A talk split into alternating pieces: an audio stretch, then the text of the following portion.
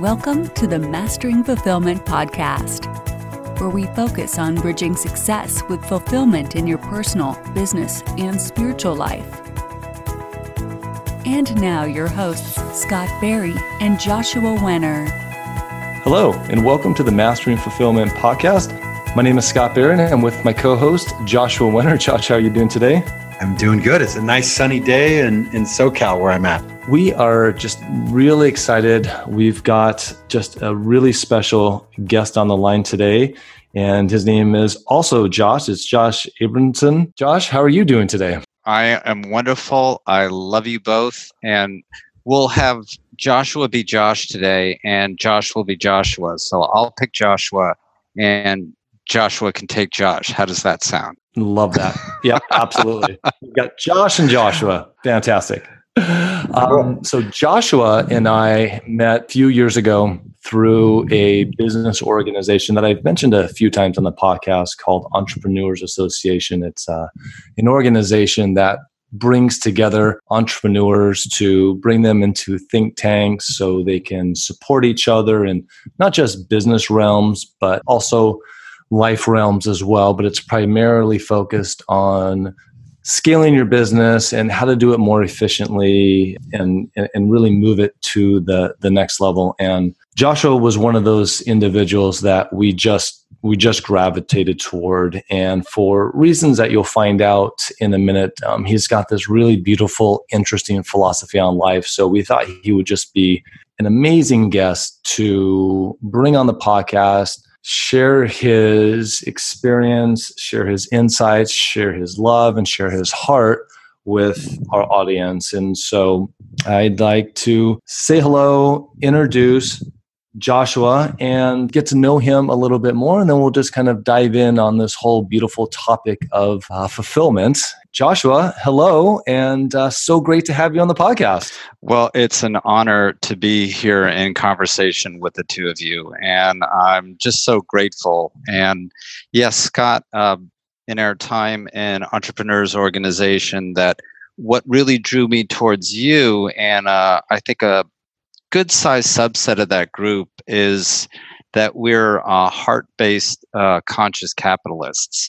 So we're in this business setting where we're all there to be able to exponentially scale our businesses and get the tools that we need to succeed. But there was a certain number of us, and who knows, maybe it's just a Northern California thing, but we're also looking at the bigger picture and where we fit in the planet and what our responsibility is and what kind of cultures and companies that we support.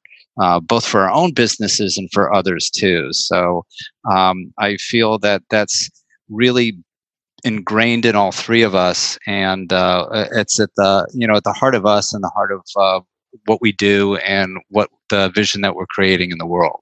I think you summed it up so beautifully, and I'll only speak for me, but the connection I had with you, and I think that was kind of the unspoken or even the spoken vision that I saw with the correlations between my business and your business and a lot of our other ones. And at least for me, it's not always necessarily the business itself, but it's we were seeing entrepreneurs that had a vision. And even if it wasn't 100% with their business, we had some dog walkers and some other things, but they were doing other things in their life to where they were always bringing the intentionality with building their business so that they could do bigger things in the world. They could expand more of their heart, more of their passions, and to help humanity in a bigger way, even if that means they're volunteering more or spending more time with their family or whatever it happens to be.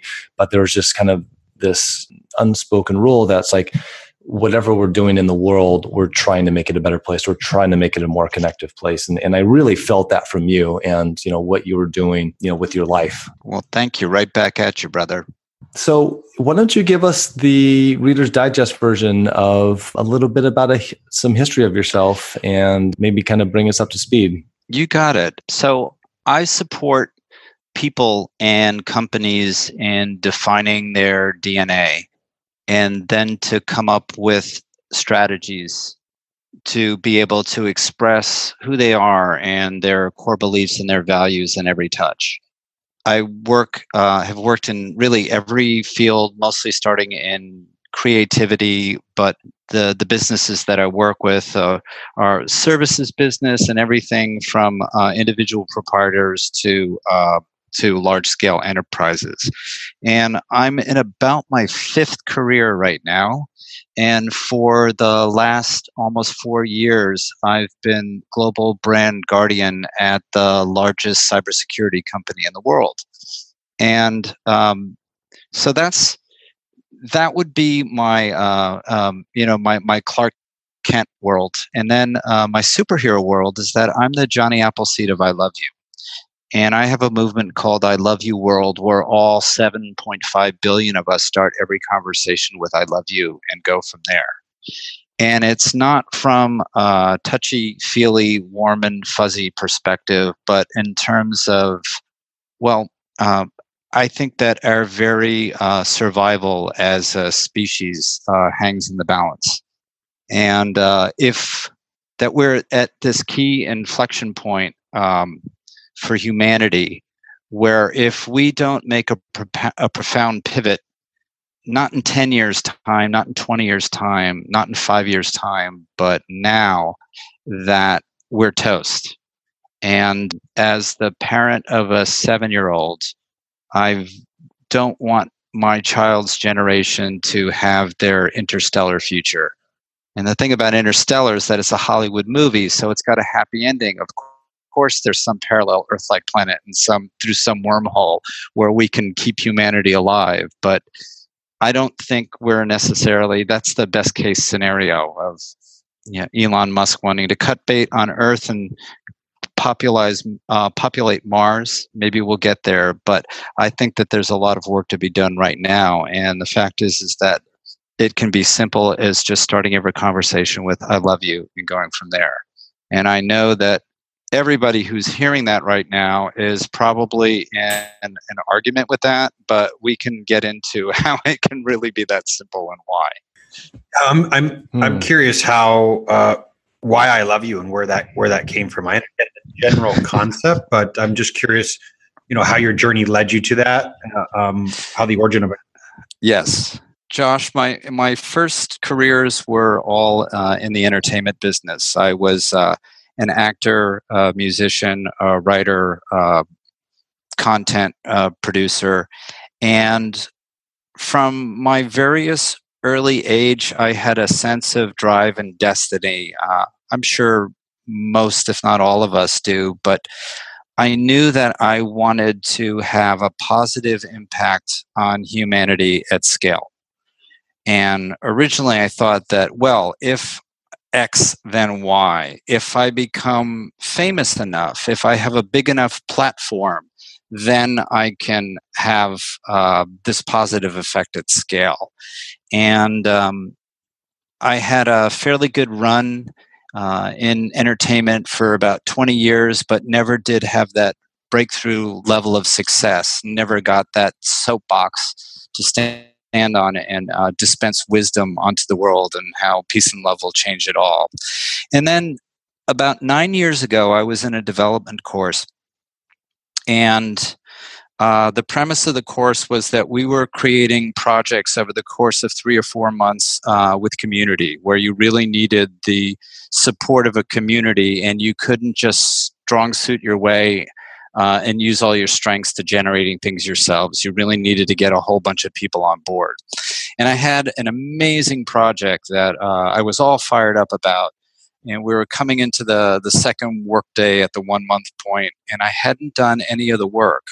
So everything supporting my plan to make this vision happen in the world, I didn't do any of the work. And I said, there's something interesting to look at there. So I do all of my deep thinking in the shower, and I gave myself the prompt, consider there's another project that you can be doing.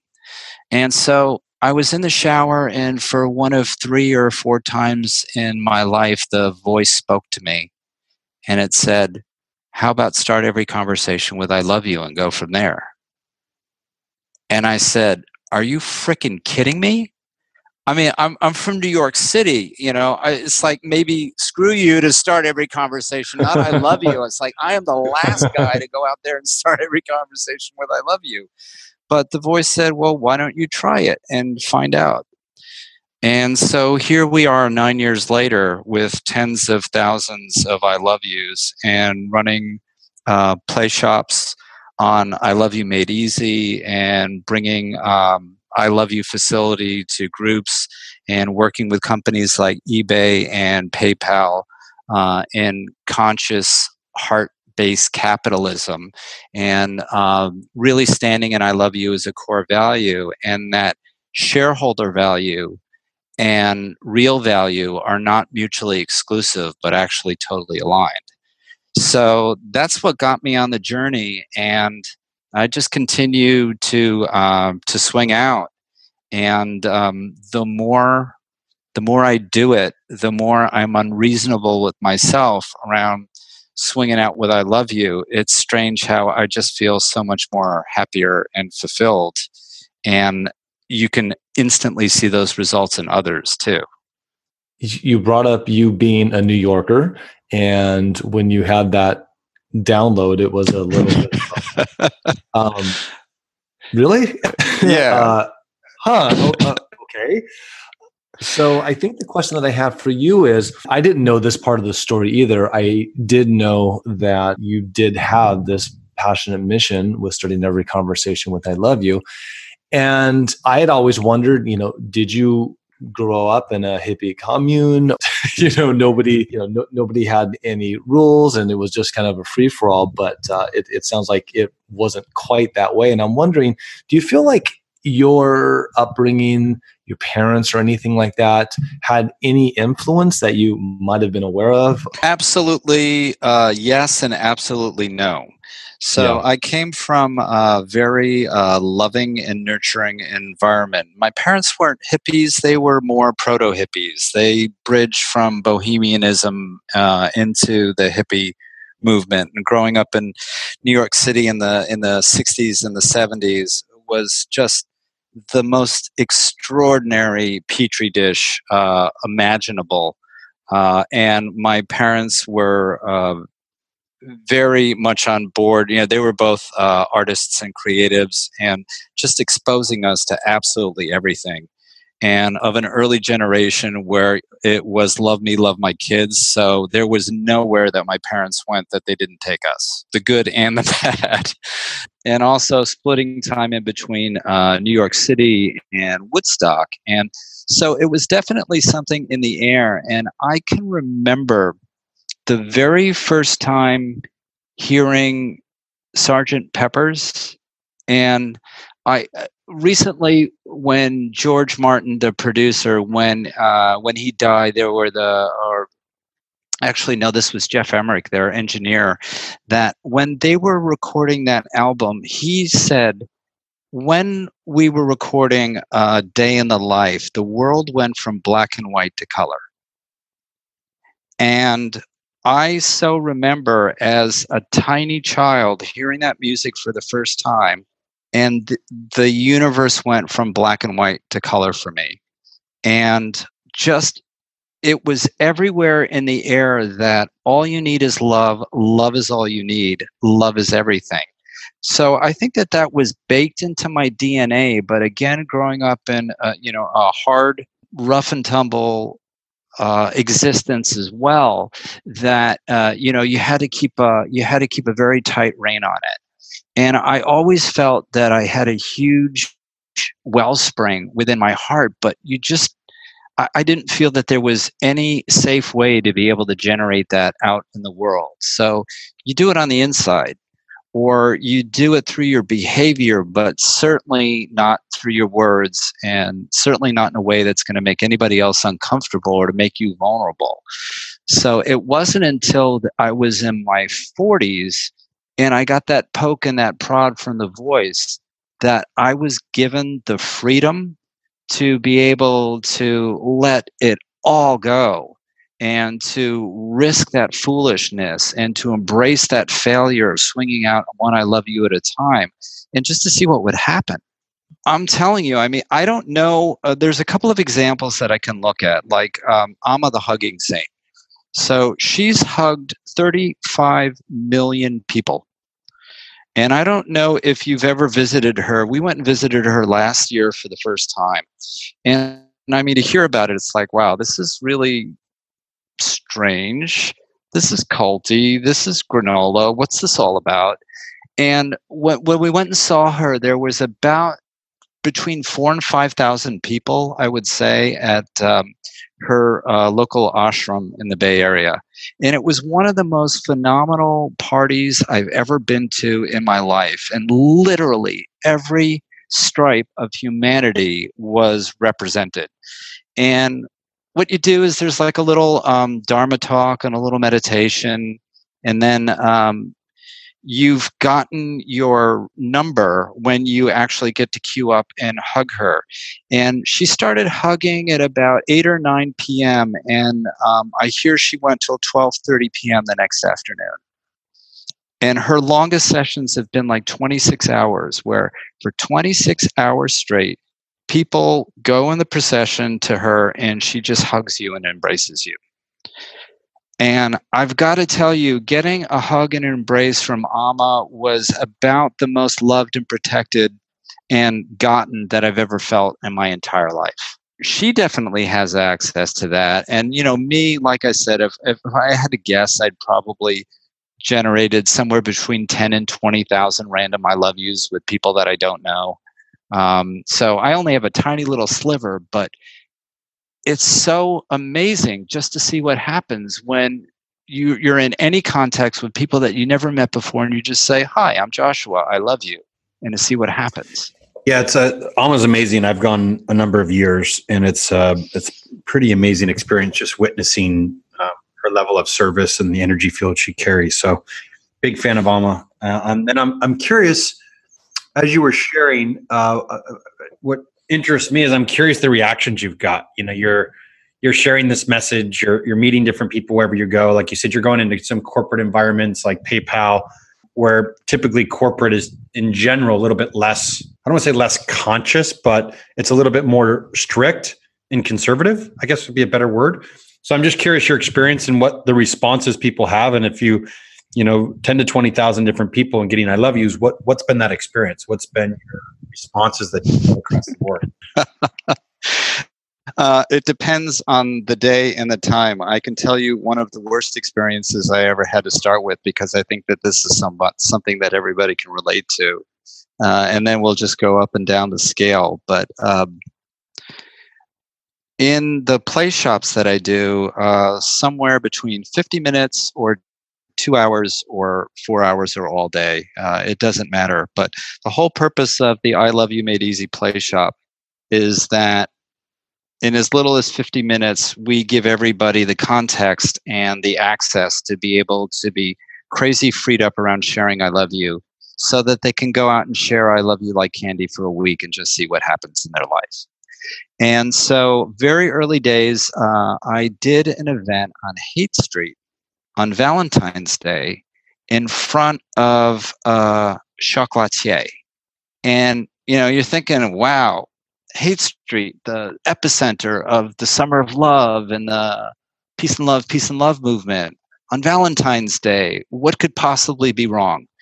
And so, first of all, I was nearly invisible. I just had some tiny little booth and a sign that says, give and get I love you here. And so people passed and I would say, I love you. And if they would stop, then they would say, what's this about? And I would just give them the little card on what the I love you challenge is and the concept of getting crazy freed up around sharing I love you, and try it for a week and see what happens. And so this homeless street person breezed past me, you know, so close that he almost touched me. And as he breezed past me, I just said, I love you. And he went, huh? And he kept on going. And then he went about 15 feet down the street and he just stopped and pivoted and he turned around and he said, what did you say? And I said, I love you. And he's like, why did you say that? And he was really activated and very much on edge. And for a second there, I really didn't know what was going to happen. And he just turned and left. And what was so unusual about that is that generally I find that the people, if I had to characterize as a group who are most instantly accepting of I love you, is homeless people.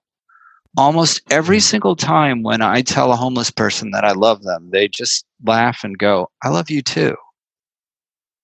That for them, just being seen and heard and recognized and not being invisible for that 1 second and having that holy relationship moment, their humanity is completely engaged, and it's like, of course you love me. You are me.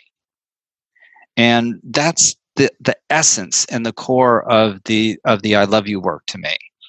And the other group that was so instantly, immediately accepting and who got it as a, maybe not on a heart level, but as a conceptual level, was U.S. Congress.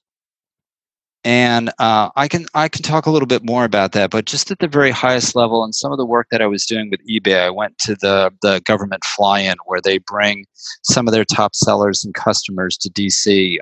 For a couple of days of lobbying about legislation that has a keen impact on small and medium business.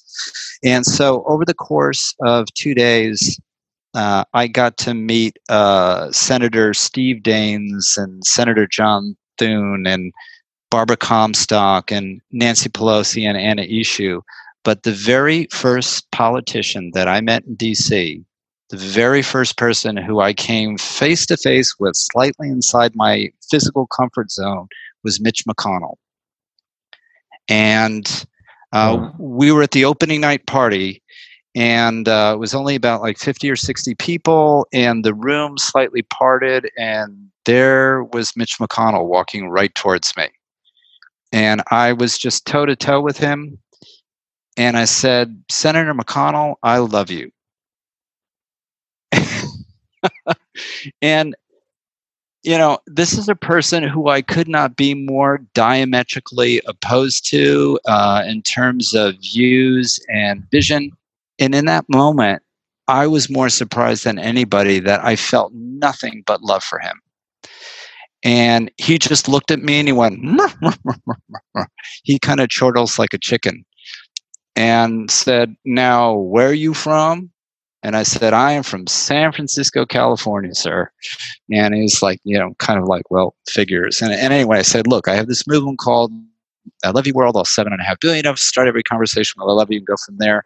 And in the events that I do, and from the beginning, one of the things that I do to create context is that I say, imagine that your esteemed group, sir, that at the beginning of every session of the Congress and Senate, every representative turns to the person to their left and the person to their right and says, I love you, and then gets down to business. And he leaned in and laughed and said, oh, we're too busy throwing stuff at each other. And wow. And I thought to myself, yeah, we notice. But every, you know, and so everything in DC is a story, of course. So the fact that every one of these other representatives that I met over the course of the next 2 days, I said, I told Senator McConnell that I loved him. And they were like, oh my goodness, how did that go? But what they all said, though, is that every single one of them pointed to the lack of workability, the congeniality, the collegial relationships that were the core to good functioning government and business as usual in D.C., that they could point to a date on the timeline in about 2012 or 2013 when that evaporated. And they said, we really need to get that workability back. Maybe there's something to this I love you business. And that blew me away. And I offered to all of them, I said, anytime you want me back to DC to be able to give you access to that, just let me know. And it's always been a dream and aspiration of mine to be able to scale an impact and give them access to I Love You Made Easy. And I, given what's happened the last 3 years since I made that visit, I think now more than ever, right? I mean, if you think about it, you want to talk about the one place that could actually open up and kind of bring down a little bit of defenses and open up dialogue a little bit more, at least to the point where you can start to hear each other instead of just waiting to bring up your point back again for your party or whatever it happens to be, would be in that context in the Washington, D.C. area. So I find that story personally incredibly fascinating. I feel that some of the work that I do, everybody that's on this call right now, on this podcast right now, if I think one of our higher intentions and aspirations is to help the influencers and help the leaders to the people who can really make a little bit of a bigger difference, at least a systemic difference, in our world. And so I just love the fact that he was even able to receive it and not just blow it off. But I give you so many kudos to that. I'm curious on your feedback. Has it gotten easier to say I love you to someone that's quote unquote more of a position of power, someone that is of a quote unquote higher rank than someone that, a street kid that was on Haight Street? And do you feel saying I love you is like what do you feel the differences are between the two dichotomies of those groups? That's such a great question. I think it's all more a litmus test of how I'm showing up, because in where this applies, like the business world and the sense of other. You can look at the discord in the world, and I can come up with some examples around that. But say in business and workability in the business place, where my practice is that I take radical responsibility for all of it. And the one piece that I'll give businesses or individuals, that if you can't start every conversation with I love you, when you are feeling that otherness and that separation and that enmity and that gap between you and anybody else, you can break out the ho'oponopono prayer. And it's funny, I've been using the ho'oponopono prayer for quite some time. And all of the play shops, and if anyone doesn't know what it is in the audience, it's an ancient Hawaiian practice of reconciliation and forgiveness, and it exists all through the South Pacific. And really, one of the precepts is that when there is discord or when there is physical illness in the body, it's because there is separation in the community. And that wherever that discord is, you need to be able to close ranks, circle everybody, and resolve that conflict before anything can move on, because it's basically, the micro to the macro. And the way that I learned it was, I love you, I'm sorry, please forgive me, thank you. And that there's such power in that. But for me, there was an unspoken step that was missing. And then I found a reading from somebody named William Bloom, who added in as the first line, he says it's the quote unquote correct first line, is that I am responsible for this, or this is my responsibility. So number one, you just state that you're responsible for all of it. And then I am sorry, forgive me, I love you, or there is only love, and thank you.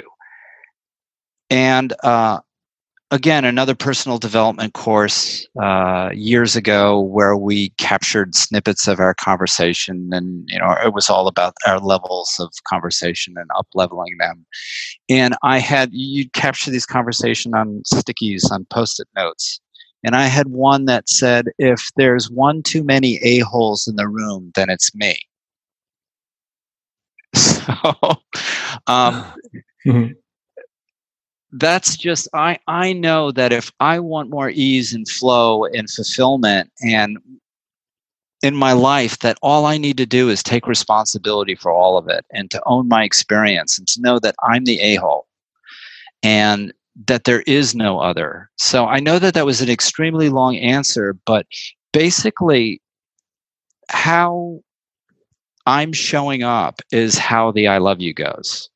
And, you know, especially having been in entertainment for so long, I've got a very interesting and healthy relationship with failure, where you need to become desensitized to it, or there's no way that you'll ever have a career. So the way that I call it is like, you know, I'm 10, 20,000 I love yous in. It's like I'm swinging out, and it's like I love you one failure at a time. Sometimes it's going to be received the way you want it to be received. Sometimes it's not. And, you know, there's a million different variations. But at least I can get over myself and get off of it enough to be able to express my truth, which is I love you translates to I love me. And when we do these play shops, in every single one, there comes a moment that happens spontaneously where you're all crazy free to up around sharing I love you, and it means nothing and it means everything. And then you're just saying I love you, and at some point the words I love you are coming out of your mouth, but you hear it in your head as I love me. And what happens is that a state of no separation is spontaneously created, and it happens for everybody at the same time. And everybody goes, wait, what did you just do? What just happened? And you're like, I didn't do anything. All we did was invoke this state. But you're looking at that person across from you, and it's like, that's just me. Of course that's me. So you're not even like getting over your own weirdness or your own million stories around what I love you can mean, can't mean. You don't want to be misinterpreted. Oh, that's weird. That's awkward. And all of a sudden it just shows up as like, yeah, I'm saying I love me to me standing right in front of me. Duh. Since the I love you, and I love how it gets tied back to, in essence, it almost changes the energetic and the physiological state of yourself, because in essence, it's allowing you, and it breaks down the barriers to, it's almost like telling yourself, I love me. And, you know, that illusion of separateness kind of dissipates just a little bit more with this invocation, if you will. And what I'm also curious, I think I get the desire, the outcome for the invocation and for the process of it. How tight are you to it having to be I love you versus another form of the love language, like versus Amma versus a word or something else? But it sounds like to you, it's very specifically, I love you. And I'm wondering if there's also another context in which you are feeling as called to bring in the same kind of invocation to kind of do the same desired outcome. There is a family of questions that comes up with every single event. And this is one of the main, this is in the top three. Most important, I think it gets generated by people's uncomfortableness with saying, I love you. And they're looking for other ways to be able to express that sentiment exactly, so that all of the context, all of the layers of stories that we have collectively, not individually, but collectively around, I love you. So the voice said to me, how about everybody starts every conversation with I love you and goes from there? And anything for me that is an argument with that, I need to strip out. Mm. And the reason is, I just described the state that gets created when people are crazy freed up around sharing I love you. And I had this construct in my head for the first 40 some odd years of my life, that being able to have a massive impact, to raise consciousness at scale for humanity, was going to take an enormous amount of process.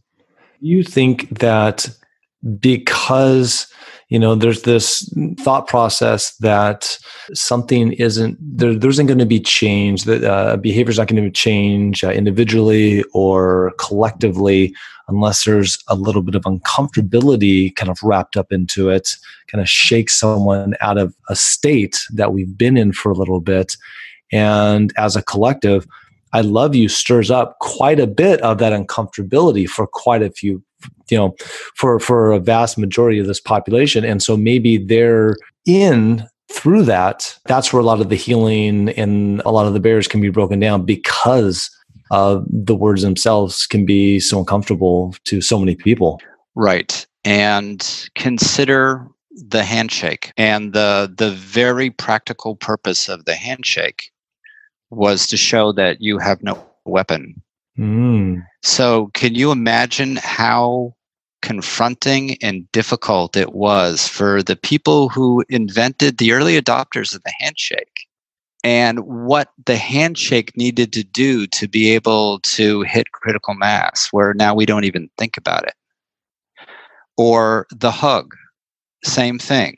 Hug was a way to be able to show that you had no weapons in your hand and you were embracing somebody else in a gesture of togetherness and non-confrontation. And the another one would be the mudra, so bringing together the hands in front of the heart through Hindu, Buddhist, most Eastern countries.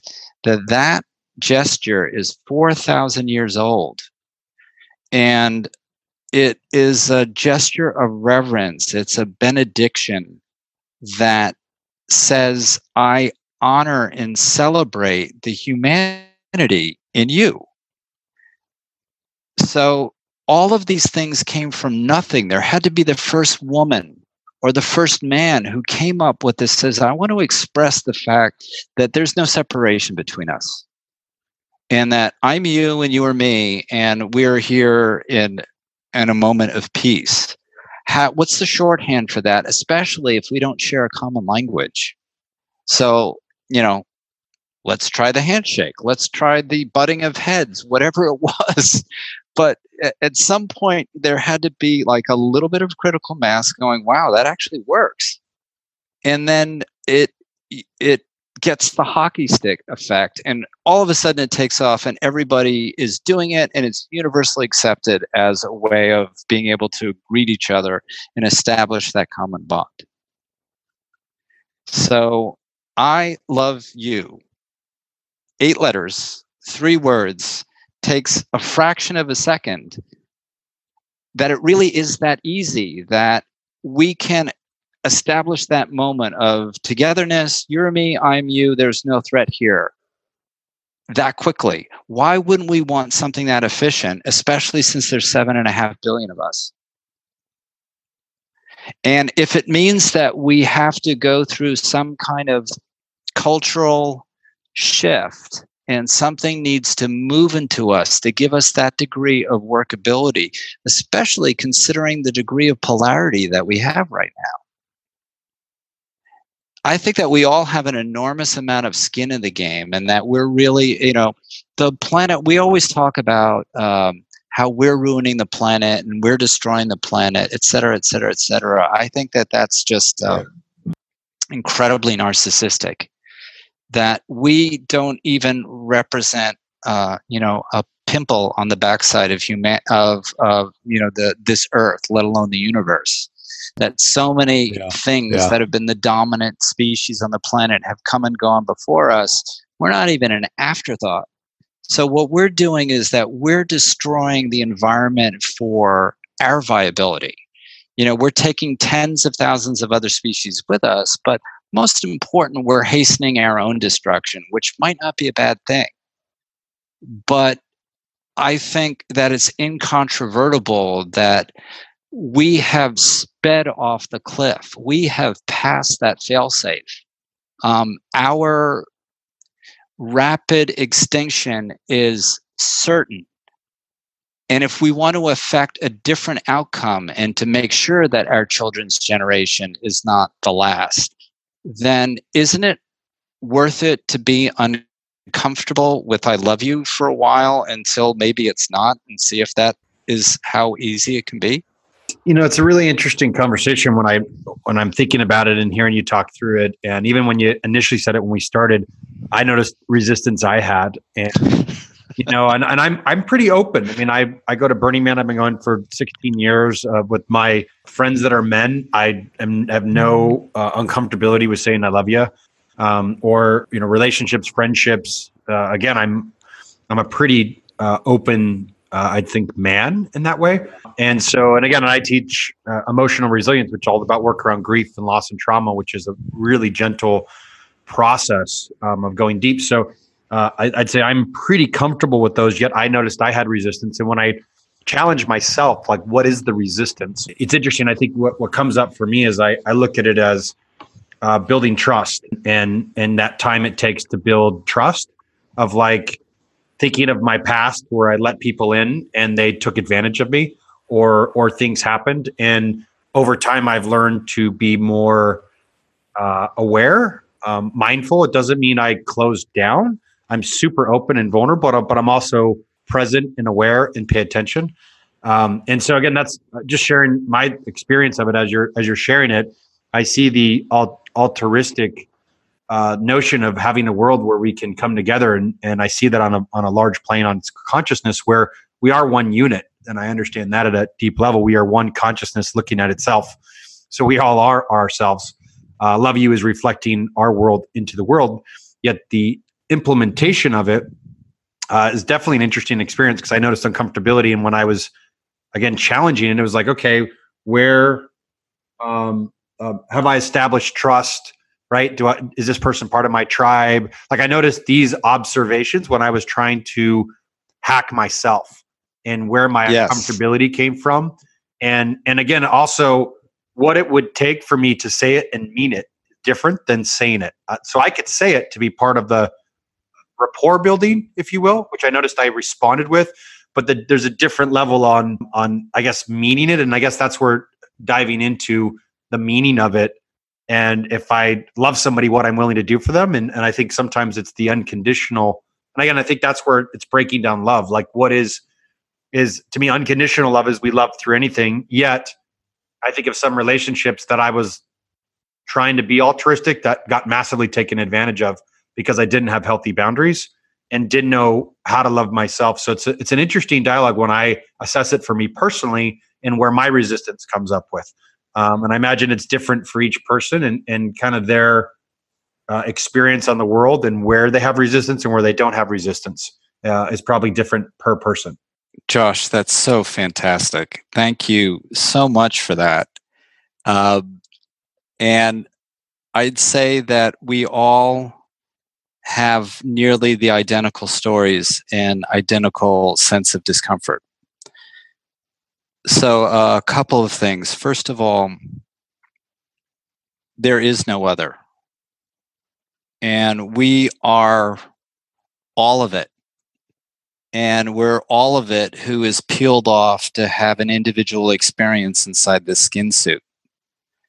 And we live this dual existence of being all of it and being an individual walking around in this skin suit.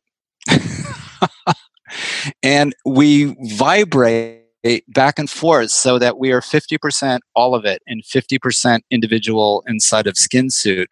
And I think that what's happened to us societally is that we forget that we live in this perfect balance, and that we're a little bit more focused on what's going on inside of this skin suit. And I think that media and technology has really had an accelerating effect on this, which makes us a little bit more inwardly focused in a way that, not in terms of reflection, but in terms of separation and drawing this boundary so that we feel the pressure of the other more than is true.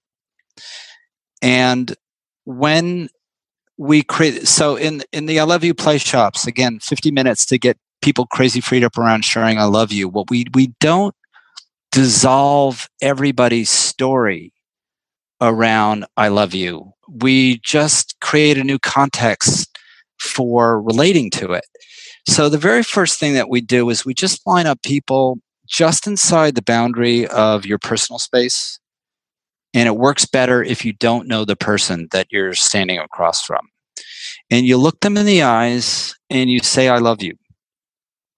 And then you notice what story you have around I love you. And they tend to run along the flavor of it means too much, it means too little, I got my heart broken, what if they take it the wrong way? She's cute, he's cute, I'm mortified, I'm embarrassing them. And there are so many stories around I love you. There are as many stories around I love you as there are thoughts in our head, and many of them don't feel good. And so we sit in that exploration for about 5 or 6 minutes, and then I say, consider this context. I love you means nothing and everything. And in the context of I love you meaning nothing and everything, first of all, share it with the person in front of you who you just shared I love you with, and notice if your stories and your relationship to your stories has shifted at all. And then from this space, share random acts of I love you for a week, and start and end every interaction with I love you, and just see what happens and shows up. And, you know, it's such a simple little exercise. And when I very first started the work and putting structure around it, I had a dear friend who, one of her specialties was she was doing resolution of conflict in tense areas like the Middle East, and working with very high leadership at very high levels. And when I was sharing this with her, I was going, man, it's interesting the pushback that I'm seeing around I love you. And she says, well, yeah, we're much more comfortable with I hate you. So, of course, I love you is confronting. And I think that one insight is what really gave me the drive and set me more on this path, because that otherness that we feel and has an outsized impact on our lives is really destroying that workability in our lives. And so much of that we can outwardly point to in the world and go, aha, look at that erosion, look at that threat, look at what they think about the environment and how careless and callous they are, and all of that noise, and the amplification of the noise is all around otherness. So we feel that viscerally, where our first visceral hit is around the otherness and that separation, and my individual experience over there, and is there a threat, and our amygdala hijack, our lizard brain, we that is our default, rather than coming out of a place going, no, we're all of it, and that person across from me, there is no other, he's another amazing different reflection of all of it, completely me, completely not me. Yeah, I imagine it's interesting as you're sharing that. I'm curious, Scott, what was you guys have known each other for a little bit longer, so you knew the experience. I'm curious your experience when you first met Joshua, and if he did it on your first interaction and how you responded, or what your experience was. I would probably say I had very similar feedback to you, Josh, in the fact that I think by the time that I had met Joshua, I had already been pretty exposed to lots of different modalities, from very corporate-like structures to incredibly hippy-dippy stuff, and I was curious on first of all, I appreciated the fact that he had the balls to do it, and I'm like, wow, I'm really getting behind whatever it is that is bringing him to have this mission to create his own internal core values, to bring this to the world, to say, I love you. And I know the first few times he would tell me, it kind of threw me off, but then I would say it back. And then I noticed I didn't say it back all the time, or I would say something maybe similar, maybe not the words, I love you. And I did notice myself just going, what's that about? And then I did get a little bit more comfortable with it afterward. But I think almost like what you said, Josh, is it's that differentiation between going through the motions and then having the words be a different type of expression, like, you know, with the hug with someone you just kind of meet, or with a partner that you haven't seen in a while, or a good buddy that you haven't seen in a while. And, you know, at what point does it actually start to feel more meaningful? But for me, it's funny. I didn't get quite as triggered when he would say it to me. And actually, I actually liked it. Here are the points that would actually make me feel uncomfortable. And I'm sure you can relate to this, Joshua, because I'm sure you've seen this a lot, is when I would see you do it to people who I thought, or I had the pre-assumptions, that would be crossing their line or their boundaries or their comfort zone. And I would almost instinctively feel that uncomfortability for possibly you, because you may get some maybe negative feedback. Or for the people who you were maybe doing it to, that was maybe in one of our forums, or if I would just see you out and about. The one thing about Josh is I've always, ever since I've known him, I've always felt his heart and his authenticity. So I always knew that there was a genuineness there, but I don't know if maybe my uncomfortability was just some internal stuff that, that was just coming up because I was projecting it on these other people. Yeah, it's cringeworthy. It can be. It definitely can be. I just wanted to point out too, is that as freely expressed as I am at times, because sometimes I'm on the court and sometimes I'm not, but as freely expressed as I am with I love you, I think that discomfort and that uncertainty is there with every single I love you. Really? Oh, yeah. I'm not like, it's like I'm dispensing it like candy, but that doesn't mean that I'm not having a million stories going on inside my head about I love you. Well, I think that it's interesting. That's what your next statement was, because that's where I was going to go is, in talking through this, I love stuff that, gets outside the comfort zone. I'm a big advocate, and I've done all kinds of things to do it. And, I think it works on shattering the ego. There's a lot of healthy benefits to constantly stretching our comfort zone. And I really love that practice, because again, I've done standing eye meditations in the middle of busy malls, and funny thing where I have a monkey that I would bring around with me, a stuffed animal. And when I would get too serious or uptight, I'd take my life too serious, I'd go shopping with it and wear it around my neck. And I have to surrender to either the child or get more stuck up. And every time I surrendered the kid, because I playing, and pretty soon I'm interacting and cracking jokes. And so again, I like that, because what it does is, even though it's uncomfortable, you're also on a deep form of men's work. Part of what we need to do as men is to capture that wild man in us, or to set the wild man free. And part of that wild man is in going into uncomfortability. And it sounds like something that you're doing every day is doing something radically uncomfortable in order for this message or deeper intention to get out there. And it's a practice you can do on a regular basis. And I'm a big advocate of intention as well. So I feel like the reason why you're doing it and the intention behind it, and then the uncomfortability that it takes to continue to do it. Even as Scott was sharing, I was visualizing some like really conservative looking guy or woman who's kind of, you could tell they need a lot of space. They're not, don't get too close to me. And, and then Joshua walking up and saying, hello, I love you. And, they're barely, but which is great about it is, again, who knows also where I feel like when we're guided from source spirit and that higher calling, which what I'm hearing so clearly from you, a big part of our message and fulfillment is finding our own unique expression and tapping into our own divinity and tapping into our own messages that come from spirit, from self, from our soul, and then having the faith and the courage to trust those, even when it sounds crazy or makes no sense. And it leads us into these directions.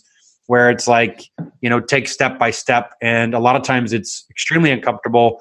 We're taking steps into the unknown because it's not our plan. It's something greater than us' plan. And we never know the outcome. And so what I love so much about what you're saying, and even though, again, talking about the uncomfortability I felt talking about it, what I love is you're tapping into your own unique divine blueprint and trusting it. And it's requiring you to step out there and be radically uncomfortable on a regular basis. And to me, I'm curious the net effect from that. I'm curious the fulfillment that you're getting as a direct result of, one, stepping in line with this path, two, having the faith and the courage to put yourself out there like that. I'm curious we talked about the uncomfortable stories and some of those things. I'm curious the other side. I'm curious how this has made you more fulfilled as a man, as a human, in your personal life, in your professional life, any stories or just anything that comes to mind that's like made you feel more in alignment with your purpose, your mission, more at peace with who you are, less need to go out there and chase something for money or for power or for significance. So I guess just curious in general, how has that landed for you with all this work you've been following, trusting, and putting yourself out there with? My goodness, what a gift, Josh. All of that was just such a gift, and I'm just sitting with that for a moment. I'm so full because, of course, we're always doing, and rarely get to reflect and have those moments of acknowledgement or looking at the bigger picture. So thank you. And what I'm left with is that when I do anything other than being the full expression and creating the context for I love you for all 7.5 billion of us, then I'm completely unfulfilled.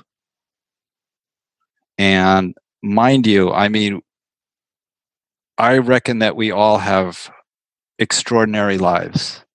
We live like kings, and only the most privileged people did in, you know, every generation before us. We have such unbelievable riches, splendor, wealth, access, opportunity to all of us. And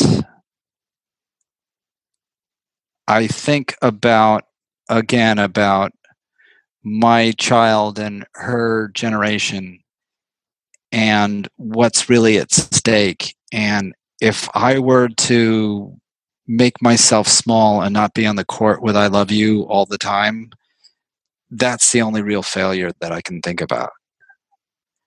And so when I think of who am I to take on this mission and who am I to think that I can scale it,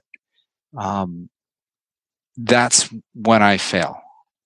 And that's when I'm unfulfilled. And, you know, like I said, I'll go through phases of where I'm not on the court at all, and then I'm fully engaged. And every time I get back and I'm fully engaged, or I do an event, or get to have incredible conversations like this, I'm always left with, how could I not express this truth with my every ounce of being? I can't take the chance that it's not going to make an impact. And I can point to everything in my life that is miraculous and blessed and wonderful and amazing. And I can point and say, I directly owe that to I love you. So my amazing partner, the fact that we have a child, that was never going to happen. That was an absolute miracle that was made possible by me being unreasonable around I love you.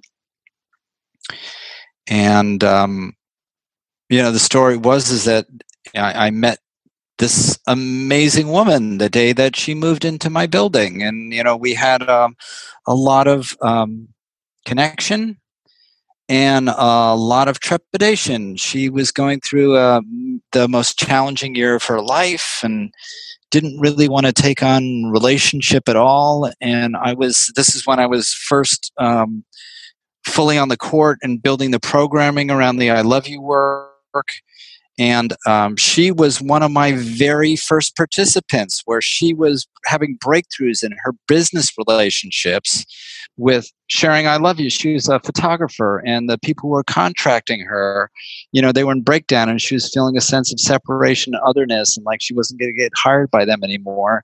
And she told them that she loved them, and she produced amazing, instantaneous, concrete results, like big contracts, out of just sharing I love you. And, you know, so I got to the point with her where I said, you know, I love you. And I know that I love you means nothing and everything. And I love you in a way that I know that we're a forever presence in each other's lives. And I don't know who we are to each other, whether we're friends, whether we're collaborators, if we're lovers, if we're husband and wife, if we're parents, whatever. All I know is that I want to play fully with you. I want to play the game and see who we are to each other. And she said, oh, that's really wonderful. No, thanks. And she was a solid no to me for a year. And at one point, we had another conversation where those barriers just broke down, and she was able to be incredibly real with what her considerations were and the kind of support that she was looking for in a partner. And when I said that that's all I am and all I want to provide for you is when we formalized our relationship. We had another magic what-if conversation after that because we knew that children weren't going to be a part of the picture at all. She was older. I had been married before and was a stepdad and knew what an awesome responsibility being a parent was and how both are equally great, having children, not having children.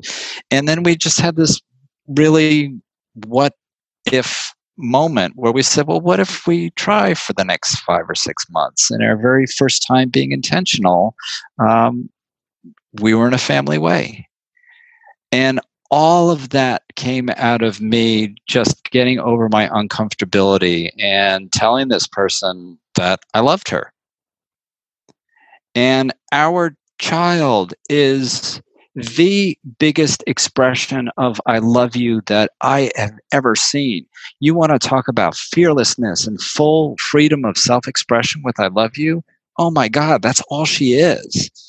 And it's not unique to her. Children are just a full body, 100% expression of I love you energy all the time. So, wow, that was very, you know, a very long answer to I owe everything I have to I love you. Being able to walk away from the business that I was in EO with Scott about. It was a business that I had founded with two lifelong friends. I brought my brother on board and doing everything I could to be able to make it work and realize that it was time for me to go, that there was one too many a-holes in the room, and walking away from what I created into nothing, into the void, into having no idea what was coming next. And to have a year of complete uncertainty and blowing through my entire reserve, knowing without a doubt that the next thing, my next stage of development was going to show up for me. All of that was made possible by I Love You. And then the next career that came out of it. And, you know, it's funny, walking into the world's leader in cybersecurity and being the Johnny Appleseed of I Love You, at first I thought that there was some dissonance there. And then I realized that if our 1,000 cyber warriors didn't show up and do what they do every single day, none of the fabric of any of our lives would exist anymore. It's that binary. And so the custodian role that they're taking, the responsibility for all of it, by them showing up and their sense of mission, if that's not I love you for the planet, I don't know what is. And so I hold the space. I have the honor of working with these people to be able to bring that message and hold the space for the integrity of that message for the world. So that's totally aligned. So I owe this career and this expression of my work to I Love You. Wow, thank you for that. There's just so much to unpack there, but I just want to take a minute to really reflect on how much that hit me and your courage to pursue all of these other avenues of your life with a little bit of a foundation and this kind of guiding presence of I Love You to allow you to get uncomfortable and allow you to go to these super deep depths of unknownness to just say, I'm going to give up my business that I've created for, the last few years. And I'm going to venture into this new family and all of these other areas, which took so much courage of just stepping blindly into the unknown. And it really, as I sit here, one of my big intentions this year is, based around like my throat chakra and my voice and just really getting my voice out there and just becoming more clear on how I'm showing up as a man, a business leader and a husband and a mentor to my, my 19-year-old mentor, 21-year-old now mentee. And listening to you and how you've been able to really allow yourself to almost be led by this really beautiful proposition of I love you into wherever it takes you is super beautiful. This isn't something that, we talked about earlier that you were on the SAP commune and you just kind of like came into it and you're like, no, I don't know anything, but I love you. Yet this came a lot later in life. And you said right around the age of 40 or in your 40s, I was curious, how much do you think that having come into this or having this epiphany or this download a little bit later on in life at 40, do you think it was at that time period that maybe your heart and soul was a little more open to receiving that message than, say, when you're in your 20s and you've got a little more of your ego going, or even in your 30s when you're more like driving in the business world? If there's something about that time frame that allowed you just to be even more open about receiving that message. I think it's the courage to drop the act. Again, I had described at the very earliest, and reflecting about my child as well, is when you're 3, 4, 5, 6 years old, you know exactly who you are in the scheme of it. And you're nothing but heart.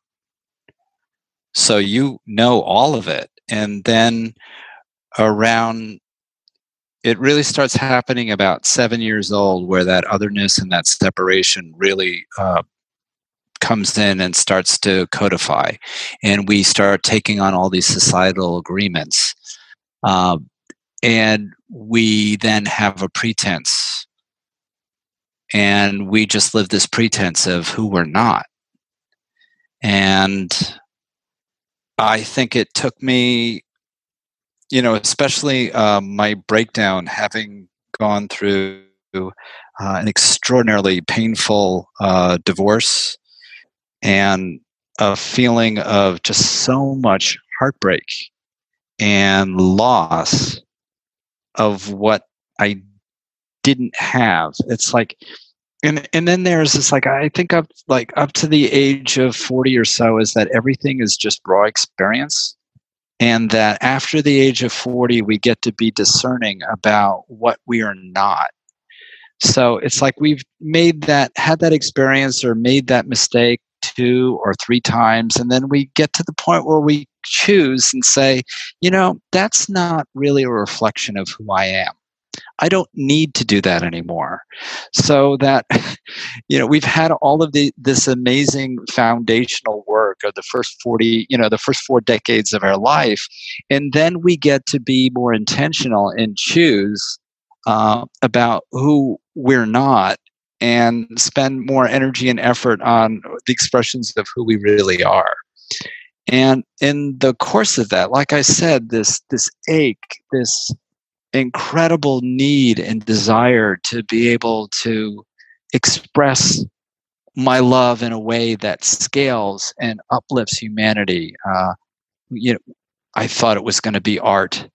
And then I thought that there was so much effort in it. And I got to the point where I was able to just drop the act, drop the pretense and go, screw it. I'll try I Love You. What have I got to lose? So, for me, it's shedding myself of all the things that I'm not, which is like, I'm all heart. It doesn't mean that I don't think people are, huge raging assholes, and why are they breathing my air, and why are they in my space, and why are they dressing like that, and why do they have that stupid haircut, and why did they just cut me off, and, or why is that guy in the White House? But the truth is that every single one of them is me.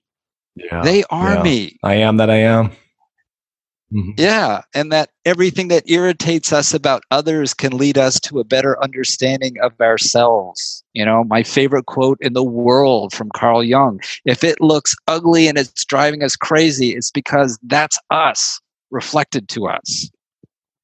So just being able to drop all of that and go, screw it, I'll try being fully and freely expressed I love you and see how that makes me feel. And you know what? Every time I do, I feel the most alive and on purpose. That's awesome. I really, really love it. And it's been so interesting, and hearing your mission and what you're doing and your journey along the way. As we wind down, I want to do this fun thing called the rapid fire questions. And it's just a number of different questions that we ask, and it's just kind of fun. So, just first thing that comes to mind, I'll ask you a question, and first thing that comes to mind, and we'll just run through this quick, but it's just kind of something fun we do at the end. Does that sound good? Great. Yeah. Okay. So, are you a watch guy or no watch? A watch guy. Sweet or savory? Combined. Okay. Are you a morning or night owl? Morning. Are you a texter or a talker? Talker. Favorite city in the U.S. besides the one you live in? New York City. Mm. Would you rather be able to speak every language in the world or talk to animals? Every language in the world. Let's start with our animals first. Apple or Android? Apple. Food you dislike the most? Oh my goodness. Let's just say durian. Okay. Are you a dog or cat person? Cat person. Nice. We're both cat guys too. Yeah. We just lost half our audience. we're dog and cats. Not this audience. We're strong with the cats. We both are strong with the cats. Star Wars or Star Trek? Star Wars. Do you have any pets? I do not. Okay. And favorite movie? Oh my goodness. There's so many to choose from, but the one that's just popping into my brain right now is The Lobster. Best piece of advice you ever received? If it don't sell, it's not worth a shit. And then your biggest pet peeve? I think superiority. Awesome. Super fun. Thanks for playing and having fun with it.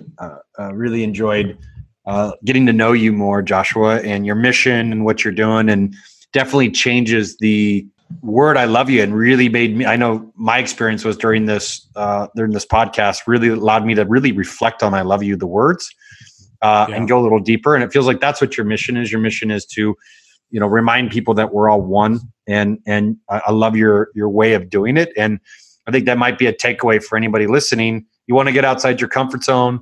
You want to try something on, maybe go out and practice. Saying I love you. Any tips for them to kick it off if somebody wanted to go and implement this or take it back? Yeah, great question. I had the same question. Yeah, absolutely. And again, like I said before, all of the instructions for the I Love You Challenge I have on my website, joshuaabramson.com/I-love-you. And it's again, just consider this context that I love you means nothing and everything. And coming from that space, Share I love you like candy at the beginning and end of every conversation for a week and see what shows up in your life. It's that simple. There's no gear involved, no money, no special training. We all have 100% access to it, no matter where we come from. Is there any tips that you would give people that may be a little bit hesitant and they may think, well, that's great for Joshua, but that would never work in my realm or my life or my office. Do you recommend starting small, or do you think, hey, the first police officer, the first congressman, the first whoever, start shooting? Could the cosmic clown have made it any more real for me than putting me toe to toe with Mitch McConnell? Right. Yeah.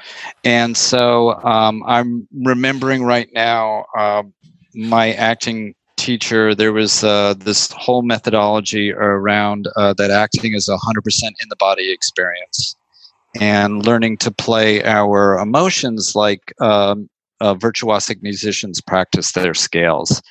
And he would say, it's all in your body. Acting is 100% in your body. It's not in your head. Your head don't know dick. So I love you is a 100% in the body experience. And all of that chatter in your head, all it's trying to do is to take you out of the game. And just the coaching in that class and the coaching that I give in all of my methodologies, my methodologies is choose to play the game. And when you feel that resistance and you're taking yourself out of the game, just coach yourself, and you can say it to yourself out loud, choose to play the game, which in this case is starting every conversation and ending every conversation with I love you. Well, Josh, thank you so much for sharing your insights and your heart with us. Beside the website you just gave, is there any other place that you think people might want to check you out, or is that the best? That is the best for now. I'm writing the books, I Love You Made Easy, and I Love You for Business and Why It Matters. And when those launch, we're going to put more of an experience around the ability for people to get more versed in the language of I love you, and also to give and get I love you in an interactive way. So more to come.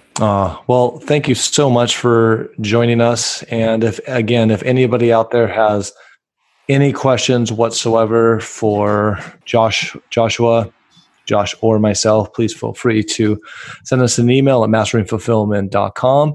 And with much love and deep respect, we want to thank Joshua once again for being on the podcast, and we look forward to bringing you back on. Well, I love you both, and thank you so much. This is just talk about candy. This was candy. Thank you so much. Yeah, Joshua, I love you. And I love you, Scott. I love you. You're so welcome. And Joshua, I love you. And not to forget our beloved audience. All right. Thank you guys so much. And we'll see you on the next episode. Are you ready to take your personal, relational, or business fulfillment to the next level? With one-on-one personal support, co-developed strategies, and accountability, Scott and Joshua have the tools, compassion, and years of experience helping people just like you live an extraordinary life. Visit masteringfulfillment.com for details. If you enjoyed this show, we would be so grateful if you left a review on iTunes or wherever you get your podcasts. This helps us out immensely. Thank you so much.